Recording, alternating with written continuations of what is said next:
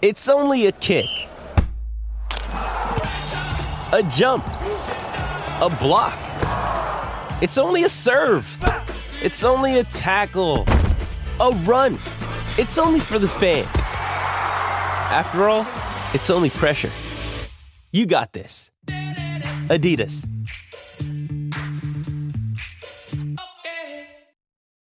When you need mealtime inspiration, it's worth shopping Kroger, where you'll find over 30,000 mouthwatering choices that excite your inner foodie. And no matter what tasty choice you make, you'll enjoy our everyday low prices, plus extra ways to save, like digital coupons worth over $600 each week. You can also save up to $1 off per gallon at the pump with fuel points. More savings and more inspiring flavors make shopping Kroger worth it every time. Kroger, fresh for everyone. Fuel restrictions apply. Mary redeemed a $50,000 cash prize playing Chumba Casino this year. I was only playing for fun, so winning this was a dream come true. Chumba Casino is America's #1 social casino experience. It's serious fun. With over 80 casino-style games to choose from, you too could win life-changing amounts of cash. Be like Mary. Log on to ChumbaCasino.com and give them a whirl. That's ChumbaCasino.com. No purchase necessary. Void where prohibited by law. 18+. Terms and conditions apply. See website for details. The voice in the preceding commercial was not the actual voice of a winner. It's never been easier to communicate with people, but it's never been harder to know which platform you're supposed to communicate on. Here's a simpler solution. With call, meet, and message all in one app, RingCentral makes communication easy. With all that connectivity in the palm of your hand, you can work from anywhere, with anyone, at any time, and never miss a beat. Because when it comes to communication, simple is better. Learn more at ringcentral.com. RingCentral. Simpler communications.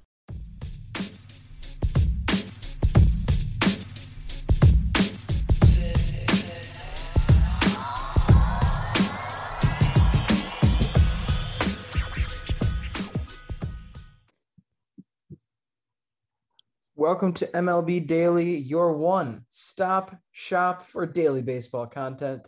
I am LJ LaFura. Alongside me, I've got Brandon Karam, and we are a Belly Up Sports podcast. We are what they aren't. Brandon, how are you doing today? I'm considering changing my fan allegiance. But other than that, doing okay. The Yankees are certainly testing my loyalty. Season was on the line tonight, according to Mr. Aaron Boone. So, that's how we're doing. Yeah, well, we got some good stuff here today. Of course, this will be a shorter show, much shorter for me, especially with the cancellation of the Twins game today. So, I mean, we might as well get into this, but Brandon, seeing you obviously have quite a bit of opinion right now on these Yankees, do we want to go ahead and bump that up to the top? I don't have much more to say than I did yesterday, but I'll take the game first. Speaking of what was said yesterday, part of that conversation was recently put onto the formidable and famous social media site that we all know and love, being TikTok. So if you are a member of the TikTok community, if you would like to become a member of the TikTok community, you should go over and follow us at MLB Daily. You'll be getting different posts and clips of each of the different shows, a little different perspectives, most of them a little more cleaned up than they would be in the actual show. And then we'll also be adding more and more other content outside of that as we go. I have a very, very good idea that I'm debating whether I should surprise Brandon or let him have an opportunity to shoot me down, but I'm excited for it. So why don't we go ahead and get on into the nitty-gritty? Well, top one, Angels and Yankees. The Angels in the Bronx, and what was the Yankees' biggest crowd of the season so far, and they watched a pretty good game, but this result, certainly not the best. Let's get into it. Shohei Ohtani leads it off with a home run in the top of the first. It was a 3-0 count. He took a ball that he thought was – or he took a pitch that he thought was a ball. Turns out it was a strike. Steps back into the box and then just crushes an inside breaking ball. 26th homer of the year to give the Angels a 1-0 lead. Jared Walsh then steps up and hits a double that scores Anthony Rendon. Hey, Tony. Hey, Tony. That makes it 2-0 Angels. Bottom one, though. Gary Sanchez grounds out, but that scores a run. And then in the second inning, Gio Urshela ties the game up with his 10th home run of the year. Top five, Max Stassi, he grounds out, and that is able to force in a run. So it's 3-2 Angels. In the sixth, Juan Lagares goes deep to make it 4-2 Angels. A Giancarlo Stanton home run in the bottom of the sixth did pull the Yankees within one, but then Jose Iglesias gives the Angels another insurance run in the eighth with an RBI double. The Angels win this one 5-3. You can give the win to Jose Suarez, who relieved Dylan Bundy after he had a bit of a tough night on the mound, throwing up a couple times due to heat exhaustion, pitching into the second inning. He was fine, though, but certainly not the best night for him. Jose Suarez comes in and pitches 5 1/3 in relief. 2 hits, 1 earned, and 5 Ks. He gets the win. Michael King gets the loss. He's allowed 15 earned runs this year, and 10 of them have come in the first inning. He just needs to settle down in games because he goes 4 1/3, 6 hits, 3 runs, 2 earned. And those runs come in the first inning. I mean, he allows 1 run in the 5th inning. It's unearned. Those earned runs come in the first inning. He just needs to settle down in games, and he will be an all right pitcher. I mean, he's worked to a 4.06 ERA. His ERA in the first inning is like 15 this year. I mean, in 6 starts. I mean, that's a pretty big sample size. So don't know what is going on with him, but give the save to Raisel Iglesias, his 14th on the year. And, yeah, I cannot wait for Jose Ohtani to just terrorize the Yankees, not only tomorrow, but he'll be pitching on Wednesday and presumably hitting. And it's a 4-game series, so I get to see him all the way through Thursday. A little advice for you. Shohei Ohtani is the stuff of nightmares. You will continue to have PTSD from his at-bats for, at minimum, a couple weeks. I still think about that Barnes homer. Yeah, I mean, he was 1 for 5, so like we'll take it. But it was a pretty big one. Oh no, it was a big one in the context of this game, especially. You know, Aaron Boone prior to the game says that the season's on the line. Certainly, he said that the players were a lot more focused and fired up for the game today than previous games, which sure, I guess I'll buy it this time. Well, I think because obviously you can't win every day. So I guess we'll just chalk this up to Jose Suarez coming in and just pitching really good, but just another lackluster offensive performance here. Well, I think while it's fine to accept that, like, yes, okay, I can buy into the team, like, being fired up. But that also then creates the question. You just played, again, we talked about how important rivalry games are yesterday. You just played one of your biggest rivals last week in the literally a day ago. And somehow you're more, like, you're more amped up for this now than you were yesterday, than you were the day before. And you were the day before that. I don't understand how we can just look so flat. And it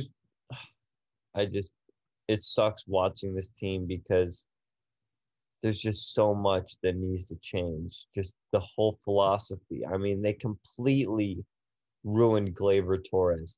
I mean, this is a guy who was the number one prospect in the league at one point and was like it. His whole thing was he has elite contact ability, and they've tried to change him into this power hitter that he's not. And just his whole approach is just so off. I mean, I don't know what pitch he's even looking for anymore because every fastball that he gets down the middle, he just fouls off straight back. Like, he's really struggling. He's at a 630 OPS right now, another 0 for 4 night. He's been on quite a bit of a slide lately, and it sucks to watch this team hit. They don't have a center fielder. Like, literally, Brett Gardner's the only center fielder on the roster.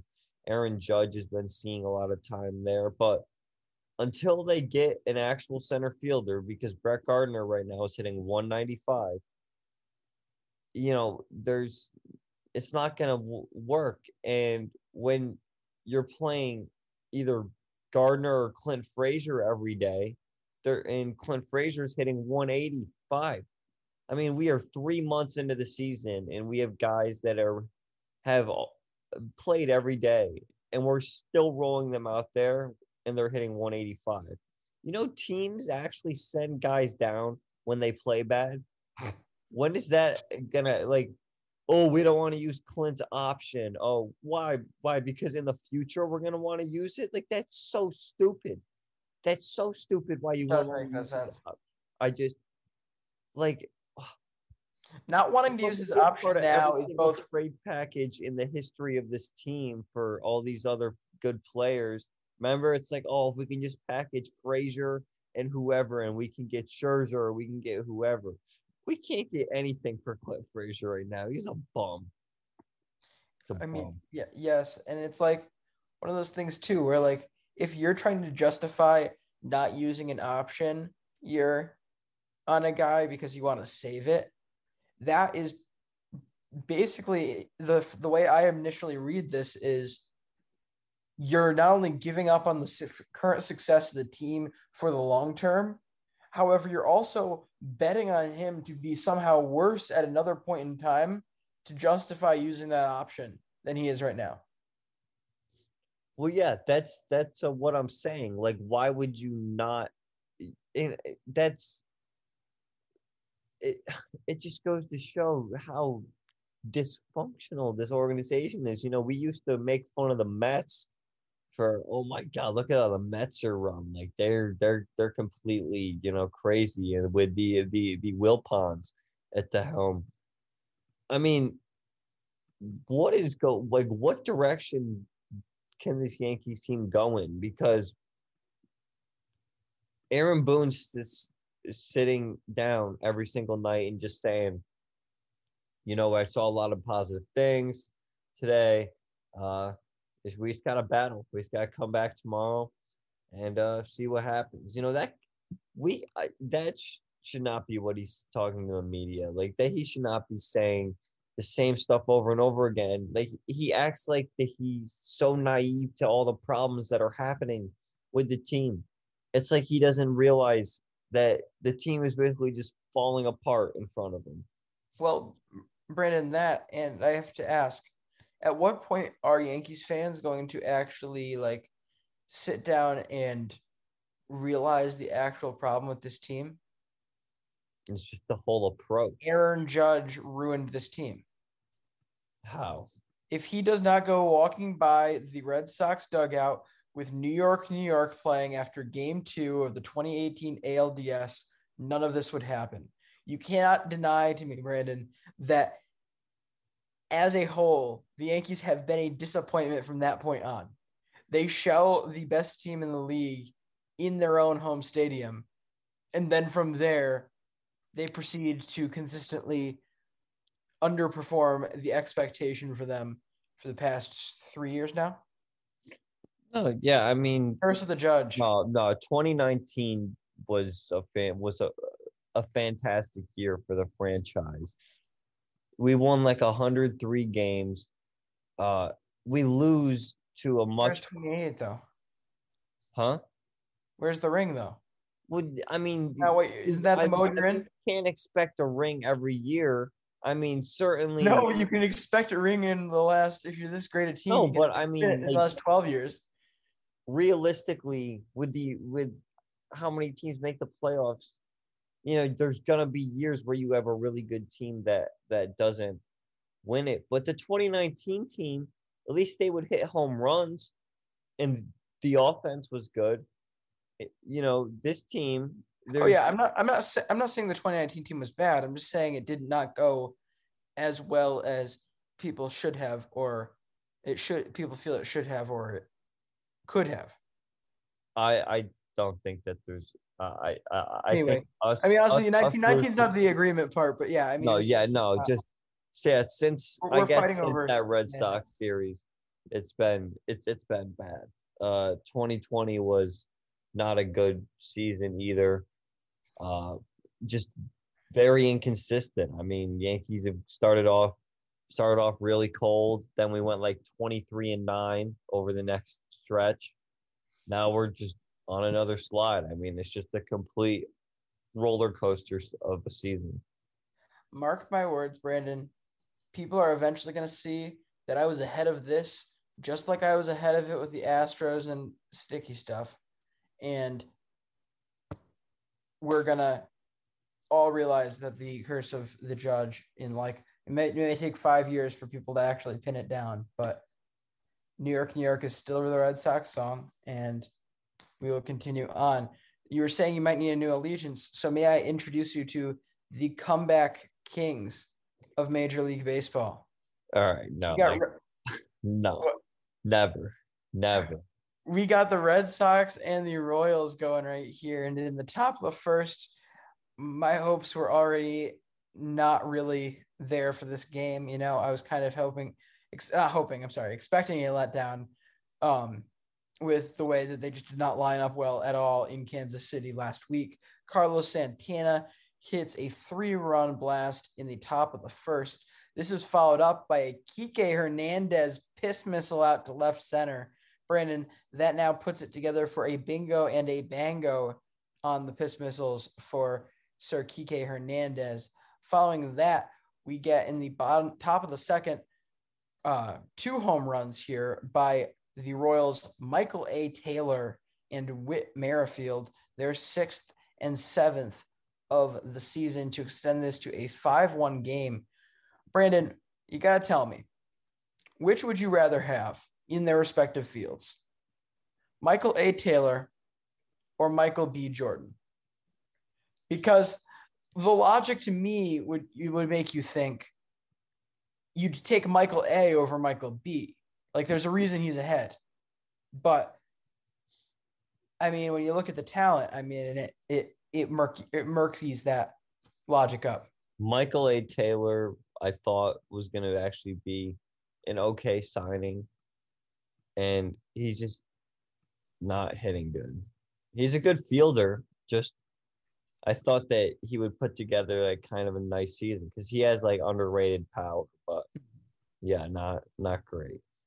So you're taking Michael B. Jordan? Michael B. Yeah, are you kidding me? He does, you know, Creed. I mean, Creed. Those are great movies, and even beyond Creed, he's a fantastic Killmonger, man. That man is going to be remembered for a very long time for a one-off role in a multi-hundred movie franchise. But anyway, this is a 5-1 game, as I said. From there, though, the Red Sox come storming back here.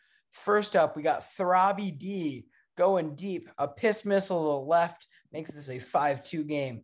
Then in the fourth, we get a piss missile from Hunter Renfro, number 10 on the year. As he's rounding the bases, he was looking for the Father's Day card that Phil Nevin left for him. He wasn't able to find it yet, but it's now a 5-4 game, and a RBI single by Michael Chavis makes this a tie ball game. This score will hold until the bottom of the sixth, where Hunter Renfro sends another piss missile out. He gets 2/3 of the way to the bingo, bango, Yahtzee Supreme in this game, gets those 2 piss missiles, and he puts the Red Sox up where they will stay for the rest of this game and win this one 6-5, notching another come from behind victory for the team. The win will go to Hirokazu Sawamura. Garrett Richards went 5 2/3, allowing 11 hits, 5 earned, and 3 strikeouts. The loss will go to Josh Staumont. Danny Duffy started this one, goes 3 1/3, allowing 4 earned and 2 strikeouts. The save will go to Matty Backpack's Matt Barnes, his 17th save of the season. When is the Garrett Richards experiment going to be over? Because he is statistically like one of the worst pitchers in the league in terms of any expected stat, hard hit percentage, all that. I mean, he just gets knocked around. And I don't understand why, because he's in the top 10 percentile for both fastball spin rate and curveball spin rate. Like, he clearly has the stuff, but he just gets he's been getting completely killed. Like, if you actually if you straight up watch him in games when he is there, you can tell when it clicks for him. When he's there, you don't really want to face him. And you get some really nice showings out of him, which we saw in May. However, the bulk of the time, it's just kind of scary watching him pitch. I guess, Brandon, the question is, what move do you want to make in terms of the best interest of the franchise here right now in June that would make it worthwhile to end the Garrett Richards experiment? I mean, whatever happened to your guy, to a Tanner Houck? I mean, I thought that was the answer.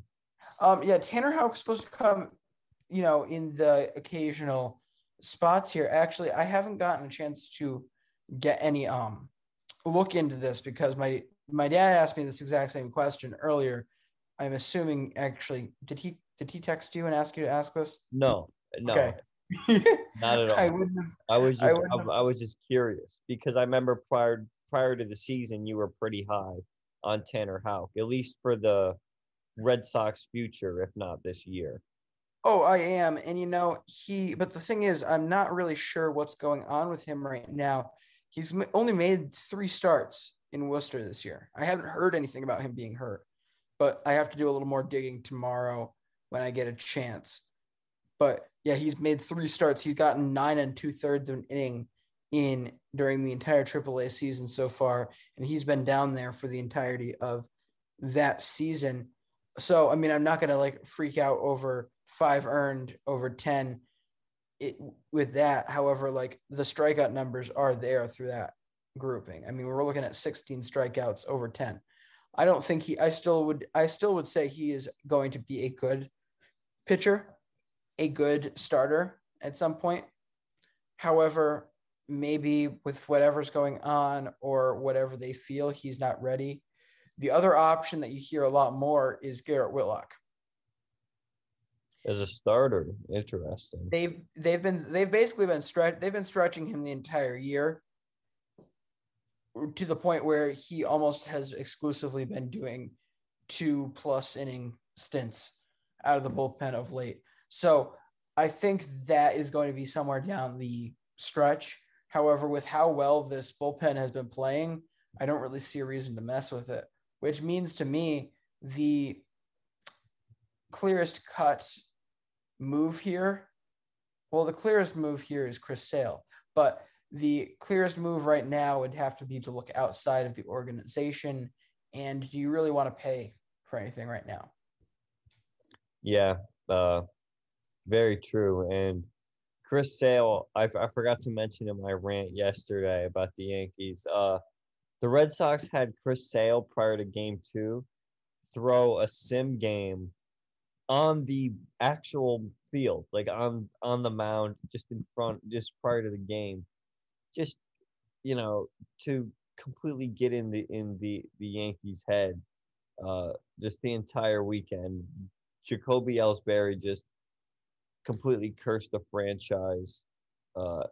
And you did not curse the franchise. I can't wait for the Yankees. Aaron Judge. I cannot wait for the Yankees to win the lawsuit against Jacoby Ellsbury, and he has to pay back his salary for one of those years. For those who don't know, really quick, Jacoby Ellsbury essentially was cleared by Yankees team doctors to play. He went to an outside doctor who did not clear him to play, and he chose to not play. And the Yankees filed a lawsuit basically saying we shouldn't have to pay your salary because you were cleared to play and you chose not to play. And I believe that suit is still going on. So, yeah, but that's, you know, I'm not a fan. Not a fan? What are your thoughts on Kawhi Leonard then? I mean, he's – because it's literally almost the same exact situation. Kawhi is Kawhi. I mean, when, like – I mean, no, like right now I believe that Kawhi is actually hurt. No. I mean in San Antonio. Oh, well, yeah, that was. They basically did the exact same thing. Well, arguably that Jacoby Ellsbury's was better because he wasn't trying to gun to get to a new team because of it. He was just trying to basically just like leave. No, he was just trying to get paid and not have to do anything. Which I mean, I don't blame him. Yeah, I mean, why if you. I have a feeling you don't do that, as if you're able to get to the major leagues, that's a lot of work. It's a lot of sacrifice. The majority of them want to be there on some level. So you're not going to just give up. You're not going to just up and retire like he did after that contract was over, unless the writing was already on the wall. Like, I'm never going to be able to really play again. So I have a feeling he was riding it out for contract, but still, I mean, by the same logic of not liking him there, I can understand that. But I'm going on a war against inconsistent logic now, starting with my father's three or you're not a UConn basketball player rule, and how that makes holy shit, that's a huge spider. There's a spider on the wall behind LJ right now. It's Garrett Cole. He's coming after me, man. It went into the pillows. You gotta be kidding me. Well, continue. You've got a bunch of them. Yeah, certainly Jacoby Ellsbury, not one of my favorite players. I have the National League this week. No, I have the American League, right? Because I took the National League. We switched Monday. Even though I took the Padres Diamondbacks game last night, and then you said it was yours. Yes, because last night was. We start every week on Monday. Yes, today's Tuesday though. So we switched yesterday. No, we didn't switch yesterday. Are you trying to get angle? No, I did NL all last week. Oh, that's okay. No, yes, you're right. You're all trying to take advantage of me as I'm getting incredibly frustrated as this thing just. Well, the Pirates and Rockies, they played a pretty boring game. Bottom three, Jonathan Daza, RBI triple to get things going, and then Elias Diaz homers in the fifth. That's the only two runs of the game, and the Rockies win 2-0. Kyle Freeland pitches 5 innings, scoreless, striking out 7, only allowing 3 hits. He gets his first win on the year. The loss goes to Tyler Anderson, 5 innings, 2 earned, and 3 Ks. He's now 3-8 on the year. And Daniel Bard gets his 11th save of the season.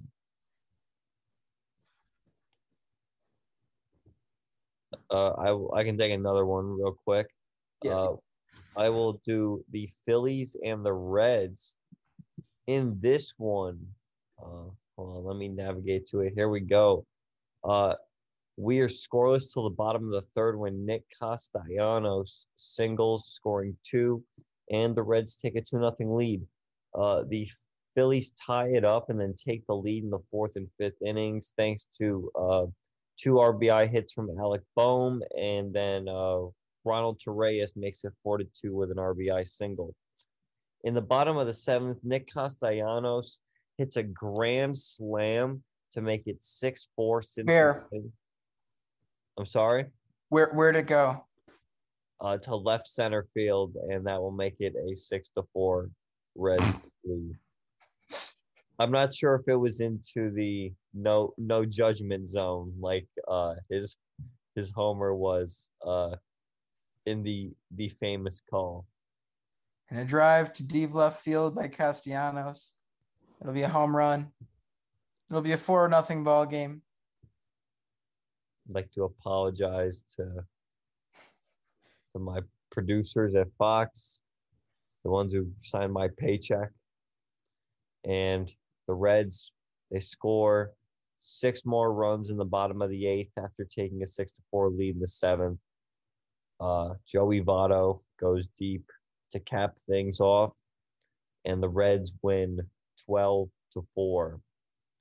Heath Hembree is not sure if he's going to be putting on this headset again as he hits the win.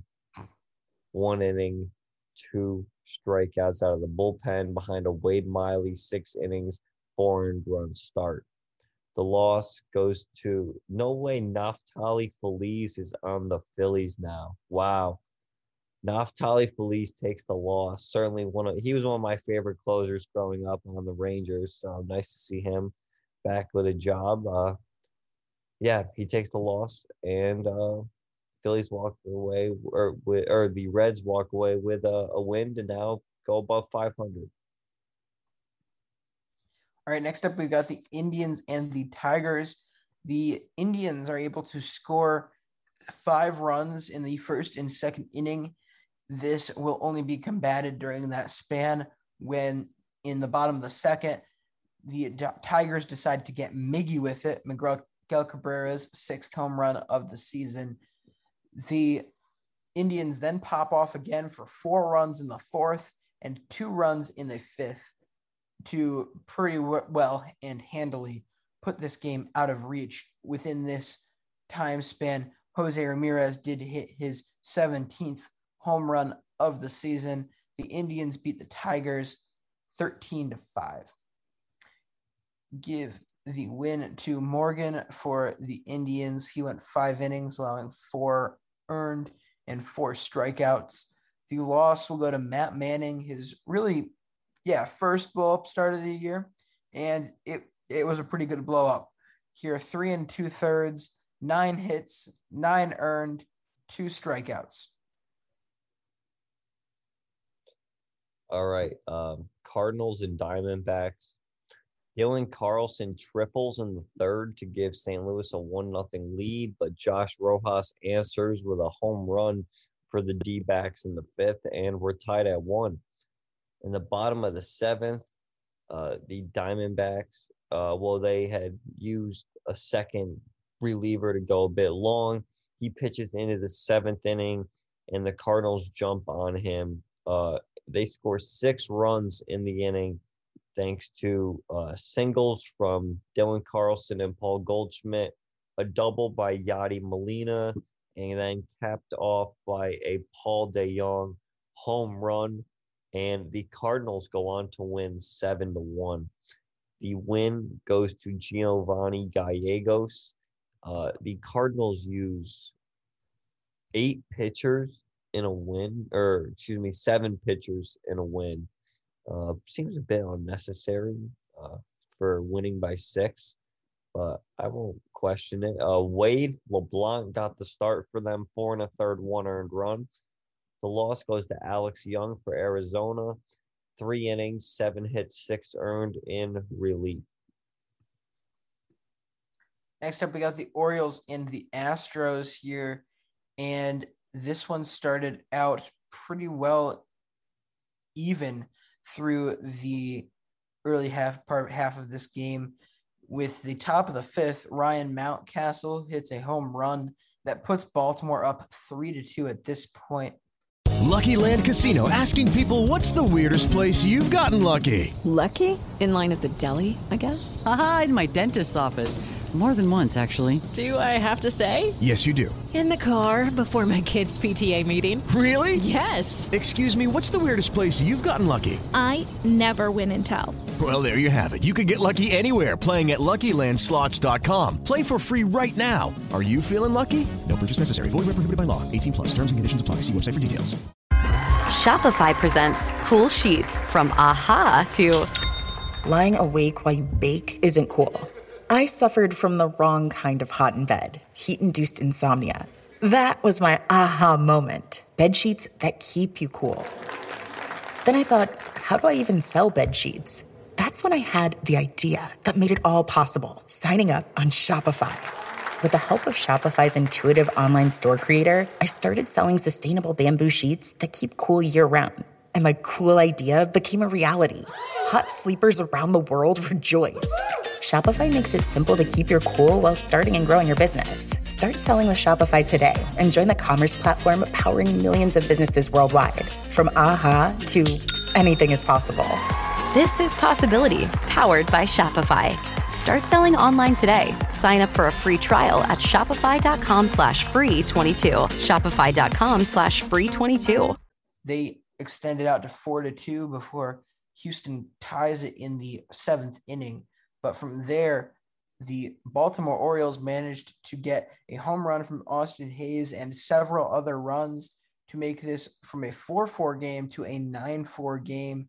The Astros try as hard as they could to make a comeback here in the bottom of the ninth, but it ultimately falls short as the Orioles beat the Astros 9-7 as their red-hot streak is quickly starting to look like a cold spell here. The win will be given to Paul Fry, who came in relief for the Baltimore Orioles. The loss will go to Brandon Belak, who also came into relief for Houston. Zach Greinke got the start for the Astros, going 5 innings, allowing 3 earned with 4 strikeouts. The save is given to Adam Plutko. All right, Nationals and Mets. This one was the laser show of the day. A lot of home runs in this one. And who else to start it off in the bottom of the first but Kyle Schwarber, leadoff jack, 23rd of the season, and that puts Washington up 1-0. Next up is Trea Turner, and he goes yard. Back-to-back home runs for the Nationals to take a 2-0 lead. In the bottom of the second, Gerardo Parra goes deep, and that makes it 3-0 Nationals. Before in the fifth, Schwarber goes deep once again. That's 11 home runs in 9 games and 15 in his last 17 games. Just incredible numbers that he's been doing. Putting up. He is on an insane pace, 24th of the year. That makes it 4-0 Nats. Starlin Castro singles in the 6th to make it 5-0. The Mets almost come back here as Jeff McNeil singles in the 7th to make it 5-1. Pete Alonso with a 2-run homer in the 8th, followed by a Billy McKinney homer in the same inning. They only trail by 1. Heading into the bottom of the 8th, but then Mr. National Ryan Zimmerman comes through with a clutch 3-run home run. The Nats win 8-4. You can give the win to Paulo Espino, 5 scoreless innings, striking out 3 batters. Now season ERA at 2.02, and he's pitched just over 35 innings. So having a nice season and some spot starts for the Nats. Jared Eichhoff takes the loss, 6 innings, 8 hits, 5 earned, and allows 4 home runs. The Brewers and the Cubs is next. And this one was certainly an interesting game, to say the least. It starts off, though, with both teams trading 2 runs in the first inning. Ian Happ with a 2-run homer in the top of the first, and then Avisaíl Garcia ties it for the Brewers with a 2-run single in the bottom of the first. Garcia then homers in the 3rd to make it 3-2. Milwaukee. Keston Hiura also singles to make it 4-2 Brewers. But in the top of the seventh, Patrick Wisdom with a 2-run home run ties it up at 4. In the bottom of the eighth, the Brewers put up a 10 spot. They get, here are the run-scoring plays. They get a Jackie Bradley Jr. double to take a 5-4 lead, a Tyrone Taylor sack fly, a Luis Urias double, a Willy Adames 3-run home run, a Jace Peterson double, and then a Keston Hiura 3-run home run to make it 14-4, and that would be your final score. The win goes to Devin Williams. Freddie Peralta got the start, 6 innings, 2 hits, 2 earned, 8 strikeouts, season ERA at 2.17 now. The loss goes to Ryan Tepera. Once again, the Cubs call on Andrew Chafin and Ryan Tepera in the same game and in back-to-back succession. Tepera now 0-2 on the year. LJ, he went from having a sub-2 ERA to now up to 3.35 after 2/3 of an inning, 4 earned runs tonight. Honestly, I'm going to say it again. I think that they use these guys too much. They certainly have been fantastic for the Cubs this year, but I feel like that they're just pitching in every single close game. It just seems like that they're getting worked a lot, and it's eventually going to catch up to you at some point. Yeah, well, I think that's an indictment on the rest of that bullpen, and it will be something that they're going to, I'm sure, shore up if they think they're going to be serious about any form of playoff run or getting back in this division. Because this Brewers team, they may have just put up 10 runs in an inning. They're not that good. Like, they're very beatable. They'll start dropping games again sooner or later, and they're beatable. But also on any given day, they have 3 starters that could throw 8 scoreless, and that's it. Yes, but they also have an offense that can at any given day have them go 8 scoreless and lose 1-0. So, it's not like they're not immune to dropping games like crazy, because they have over the stretch of the year. But yeah, you're right. Kimbrel to Parrott, Chafin, it does feel like they've been in there a lot. And David Ross is not an idiot. He's no dummy. Oh, no, not at all. So it's not like he's mismanaging the bullpen per se by using them so much. I think it's more a matter of there's no one else. They're trying to keep a winning team here. This wasn't a team that anyone was expecting to be in a winning situation. When you're one of those teams, it's kind of your responsibility to prove that you weren't a fluke for as long as possible.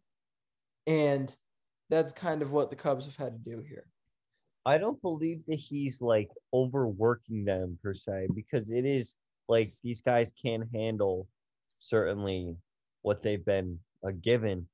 I just feel like it's kind of predictable that he always uses them in the same order. And when you know that, when you know that Chafin's going to come in after the pitcher leaves, and then it's going to be Tepera next, you can kind of prepare, and you can think about as a manager, all right, I have a pretty good idea that that's who they're going to bring in. If there's 2 guys up in the bullpen, I know that he's probably going to go to Tepera after Chafin. You can, get creative with your pinch hitter situation, especially in the National League. And I think that, David Ross should be a little bit more creative. You maybe have both Chafin and Tepera warming up, and then you bring in Tepera, after the pitcher, just kind of change it up a bit, because when you do the same order all the time, I remember it was a problem when the Yankees used to bring in Dellin Betanzas, Andrew Miller, Aroldis Chapman. That was the 3. Eventually, it got predictable, and teams started to beat it, and that's when the Yankees said, all right, let's move Andrew Miller to the 7th inning role, Dellin Betanzas to the 8th inning role, just for a week or so, and it works. You just got to get a little creative sometimes, because all those pitchers are excellent, and you can use them. You can actually get really creative, put them in different spots, and win a lot more games. So certainly use those guys as a weapon. Yes. I will have to say, though, it's kind of jarring to me to look at the innings pitch numbers on this bullpen, because let's separate Kimbrel Tapera-Chafin from the rest of the group. Ryan Tapera's got 37 innings this year, leads that group of three. Outside of that group, he has 10 more than the next guy. That's a lot. That is a lot. And it doesn't get much better. Kimbrel's got 30. Chafin's got 33. Yeah, of course, the next three guys all have 27 innings on the year. And these are guys, too, that haven't gotten hit up. Like, they haven't gotten beat up. If we're talking ERA, Dan Winkler, 1.32 ERA. Rex Brothers, 2.63 ERA. Keegan Thompson, 1.95 ERA, all over the same 27 inning stretch. It's not like they've on paper got a lot of bad pitchers here. The more I look at it, it's a jarring innings difference here. Yeah. This entire bullpen has been good, though. You're right. Certainly Rex Brothers, 2.63 ERA, but 47 strikeouts to only 14 walks as a lefty. I mean, that's really impressive when you have Chafin and Rex Brothers, who are both lefties. But yeah, that is jarring. I didn't even see those inning pitch numbers, but yeah, you know, certainly my first theory was right that they are getting a little bit overused, looks like. Yeah, also, I didn't get a chance to mention this earlier, completely forgot, but today's game made it 23 consecutive appearances for the Red Sox's Josh Taylor of scoreless. Wow, impressive. Also, that's the most by any Red Sox lefty ever. Wow. I forgot to mention that the Diamondbacks have still only won one game on the road since April 26th. They're also like 2 in their last 25. However, they do not have the worst record on the road this year, believe it or not. Yet they've lost 25 in a row at one point. They don't have the worst road record, which is the Colorado Rockies, who sit at a nice 6-31, while the Diamondbacks are 10-34. Yeah, that's weird too, because I mean that's it's a 10-game difference in the actual standings right now. So that's a pretty filthy. The Rockies are 26-16. Yeah, that's compared to their record, that is a filthy home record. Yeah, compared to anyone else, as good as the Giants. All right, well, no, because the Giants have played less games, but still, the Rockies have a good home record. Yeah, I mean, if we're looking 26 wins, let's just see who has more than them. The Padres, the Dodgers, White Sox. I'm still scrolling. White Sox. Astros. No, I said more than. Oh, more than 26 wins. Yeah, White Sox. So there's 3 teams that you could consider are definitively better than them at home. And all of them were leading their division or could be leading a division if they didn't have 3 crazy teams in their division. I'm counting all of. And our World Series contenders, pretty much all 3. Yeah. Yeah, I'm counting everyone in the NL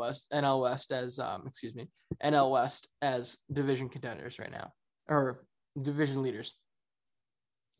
Yeah, the Rockies are just. It's certainly rocky for them when they have to play on the road. All right, last game, Giants and Dodgers. Certainly a very important series for both teams. Dodgers send out Trevor Bauer, and they do get him some run support in the bottom of the first Mookie Betts and Max Muncy back-to-back homers makes it 2-0 Dodgers. Top three, Lamonte Wade goes deep, puts San Francisco on the board, but Will Smith answers with a home run of his own, makes it 3-1 Dodgers. Top six, Brandon Crawford hits his 17th of the year, and it's 3-2 at that point, Dodgers leading, and their bullpen is able to close it out, and they win by that score. Bauer takes the win, 8-5 now, 6 innings, 2 earned, 8 strikeouts. The loss to Anthony DiScalfani, 5 innings, 3 earned, 6 Ks. And the save to Kenley Jansen is 19th on the year. I can't tell if this game would be really fun or really boring because we've got 5 solo home runs and 21 strikeouts in this game. There was a lot of hits, though. 16 total hits. So there was a fair share of action. Yeah, I'd say that's an entertaining game. I mean, all the home runs are entertaining. Yet that's like the Dodgers got 5 hits. 5 hits and 3 runs. 3 out of their 5 hits were home runs. You'll take it. I mean, yeah, but like, jeez. We have leaderboards. And for WAR for hitters, the leader is Vladdy Jr. at 4.6. Fernando Tatis Jr. behind him at 3.8. Carlos Correa, Ronald Acuna, and Xander Bogaerts tied for third at 3.7. For the pitchers, we have Jacob deGrom in first at 4.4, Zach Wheeler in second at 3.8, Kevin Gausman in third at 3.0. Let's see here. In terms of home runs, it is a tie between Shohei Ohtani and Vladdy Jr. at 26, and then it is Fernando Tatis at 25, Kyle Schwarber at 24. Mary redeemed a $50,000 cash prize playing Chumba Casino this year. I was only playing for fun, so winning this was a dream come true. Chumba Casino is America's #1 social casino experience. It's serious fun. With over 80 casino-style games to choose from, you too could win life-changing amounts of cash. Be like Mary. Log on to ChumbaCasino.com and give them a whirl. That's ChumbaCasino.com. No purchase necessary. Void where prohibited by law. 18 plus. Terms and conditions apply. See website for details. The voice in the preceding commercial was not the actual voice of a winner. Hi, I'm Maria. And I'm Mike. And we're Team Ready. Black Hills Energy knows your home is where your heart is, so they want you to be ready. It's all about keeping you safe, prepared, and making your home as energy efficient as possible. Everything from how to weatherize your home to how to stay safe during extreme weather. Be ready for anything. Go to blackhillsenergy.com/teamready. Stolen bases, this one is still Whit Merrifield. He's at 21. LJ, I remember we did this segment back in April, and Ramon Laureano had 8 stolen bases in his first 16 games. And we joked and we said, he's on a great pace. Like, wouldn't it be something if he just stopped stealing bases? He has literally stopped stealing bases because he still has 8. I will pull up that clip from the show at some point. And I am pretty sure that he had 8 in April, like through like the first 2 weeks of the year, and just has not had a single one since. Why buy it? He's a great hitter too. I mean, he's been really good this year. It's just, he's on base. Yeah. He's just not doing anything with it. In terms of batting average, that is Michael Brantley at 349, Nick Castellanos at 343, Vladdy at 342, and then Yuli Gurriel up there now hitting 333.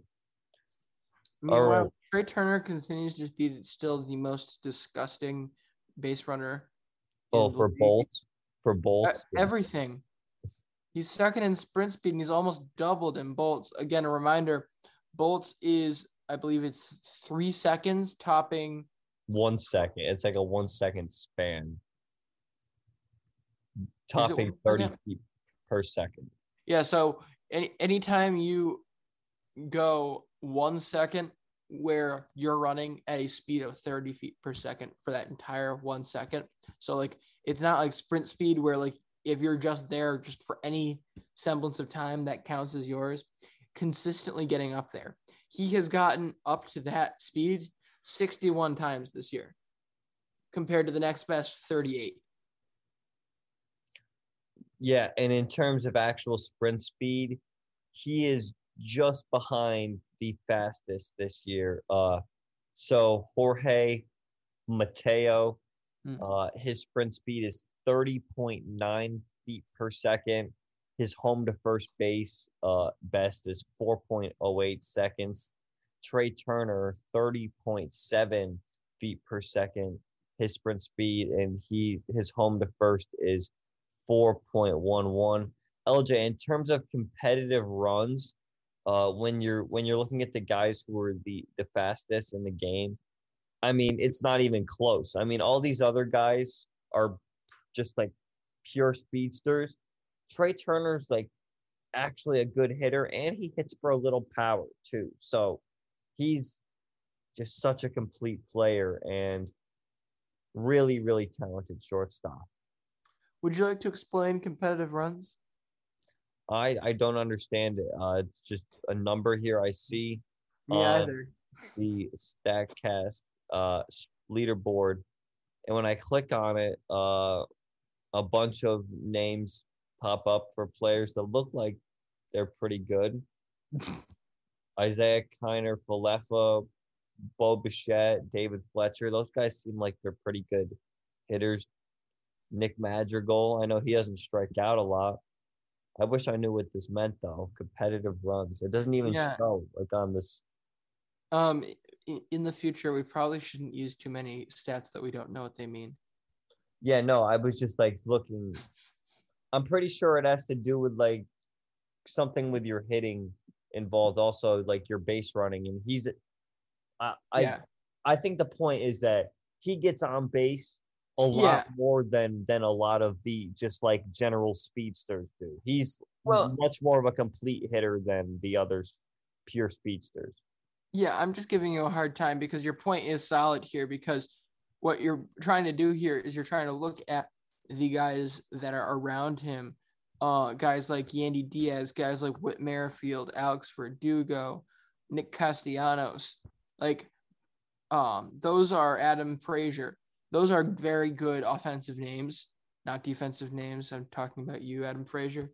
Those are really good names to be around the company of. So, like, you're definitely not just doing the speed. We have a Hall of Fame pick to round out the episode. Yes, we do. Correct? Yes. We have the Cleveland Indians this week. For those of you who do not know, each week, we pick a nominee to go into the final rounds of voting to be our one nominee to the MLB Daily Hall of Fame for this season.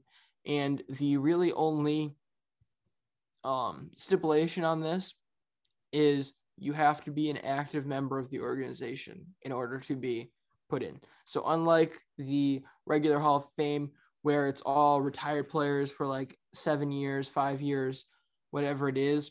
No, these guys all are active players in the league. We're going to pick either the guys that are most memorable, most important to us or their team, or the best players, and see where we go by the end of the year. Well, we have the Cleveland Indians for this week's. And LJ, just looking at the names here, I don't think that we're going to have too many names to really pick from. Certainly their ownership and front office is not the best group. So certainly we're not going to be picking someone from that field. And in terms of the team, I mean, they have such a small payroll that there's only a couple of guys here that most baseball fans could recognize, but they are very good players, those being guys like Eddie Rosario, Jose Ramirez, and then, of course, Shane Bieber, who very, very good pitcher. But, yeah, we can't forget about those two guys in the bullpen, Emmanuel Clase, James Karinchak also. But, yeah, LJ, what are you thinking here initially?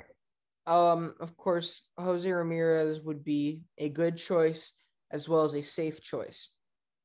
Absolutely. I agree with that. The complete wild card I'm going to bring in here, Bobby Bradley just hits dingers. Yes, I do love Bobby Bradley. However, I feel like that's a guy who... You don't think 23 days in the major leagues is enough? Is that all it's been is 23 days? It's been a wild 23 days. Hey, 6 home runs is not terrible. Yeah, and that's got almost a 900 OPS, dude. Like, that's... Hey, all right, Bobby. Here we go, Bobby. Attaboy, Bobby. He's just a... Well, I'm pretty sure he's a platoon bat for them, right? Like, yes, he just I mean, yes, right-handed pitching. Yes, but like, you never know, because like it's not like they have. He is by far above and beyond their best option. Like the guy they're platooning him in for is not a good option. I think you can also. I didn't get a chance to say this on our AL Gold Glove conversation yesterday. Jake Bowers would have run away with the Gold Glove at first base in the American League if he'd stayed on the team. Like, if he could hit somewhat, if his offense was just good enough to be the 9th batter on this team, he would have easily gotten that Gold Glove, at least from me. But sadly, well, I think the problem with the Indians is that they certainly love his defense, but they have so many bad hitters that they just can't afford. Oh yeah, you can't another afford that. Yeah, I mean, LJ, this offense, some of these numbers are really bad. Like some of these. Yeah, actually, I'm gonna go ahead and go through these numbers in order to make my other pitch, which, as I think about it, I get a little stronger in. This team is currently 26th in batting average, 21st in on-base percentage plus slugging, 18th in runs, 17th in home runs. Let's go over to the starting pitching. 24th in ERA, 17th in WHIP. The only area that they're above average is their strikeouts per 9, and that's 12. They do get some saving grace from their bullpen, who does manage to walk a lot of batters. With all that said, Brandon, this team is currently 42-33, 2 games behind the White Sox, who we've said were an absolutely outstanding team. This team's numbers are nowhere near what they should be for the caliber of play that they're playing at right now. And it amazes me. They're +5 run differential, and they're 9 games up. They should be 1 game up based on expected win-loss. With that being said, Terry Francona should be the nominee for the Cleveland Indians. Did not even think about it, but I 100% agree. Yeah, because also I just completely remembered when we had Amari and Tom on the other day, they were saying that this team is entirely Tito's managing. Yeah, you know, it's certainly there's that phrase, turn chicken shit into chicken salad. I mean, he does exactly that. How he extracts so much value out of the team, I think it just comes down to how good of a leader he is. Certainly, I think he was done wrong by the Red Sox. That 2011 season was just it was rough for everyone involved. Major changes were required. He was an unfortunate casualty within that. But tactically, you know, the guy just pulls out wins. Like, again, it's not like you can only raise the level of play of your players so much. And again, those stats don't necessarily point. Again, we probably could look farther into it, and will when it gets down to the final voting process. We could look farther into this and say, you know, this guy is way overperforming what he should be doing. This guy is way overperforming what he should be doing, and see that he's pulling a lot more production than we think he is. However, he's pulling the one thing that matters. He's getting wins out of these guys. He's finding a way to win. He's not you. There's only so much you can do when you're trying to extract extra talent, when you're trying to get more hits out of a team. You can't necessarily do that as much as you can put yourself in winning situations. Yeah, and, you know, so much about baseball comes down to team chemistry. You know, you're with these guys every single day. If you can get on a roll, the wins just start to come. And it all starts with how good of leadership do you have? I mean, all these teams are so talented. All these guys on, like, any given team. Like, sure, obviously we know prior to the season what teams have the most talent on them, but there's always those couple teams that you're like, you know, prior to the season, like, how they're like, I don't see a path for them to be good, yet they do end up being good. And a lot of it, I think, does come down to team chemistry. And in the playoffs, we see it basically comes down to which offense can get the hottest for a couple of weeks. And that's it. That's what it comes down to. And Terry Francona certainly has a lot of success managing in the playoffs. And I just think it goes to show how good of a manager he is just in general. And LJ, you guys certainly had the pleasure of winning 2 titles with him. And, yes, since he's taken over the Indians in 2013, the worst record he's had was 81-80 in 2015. Wow.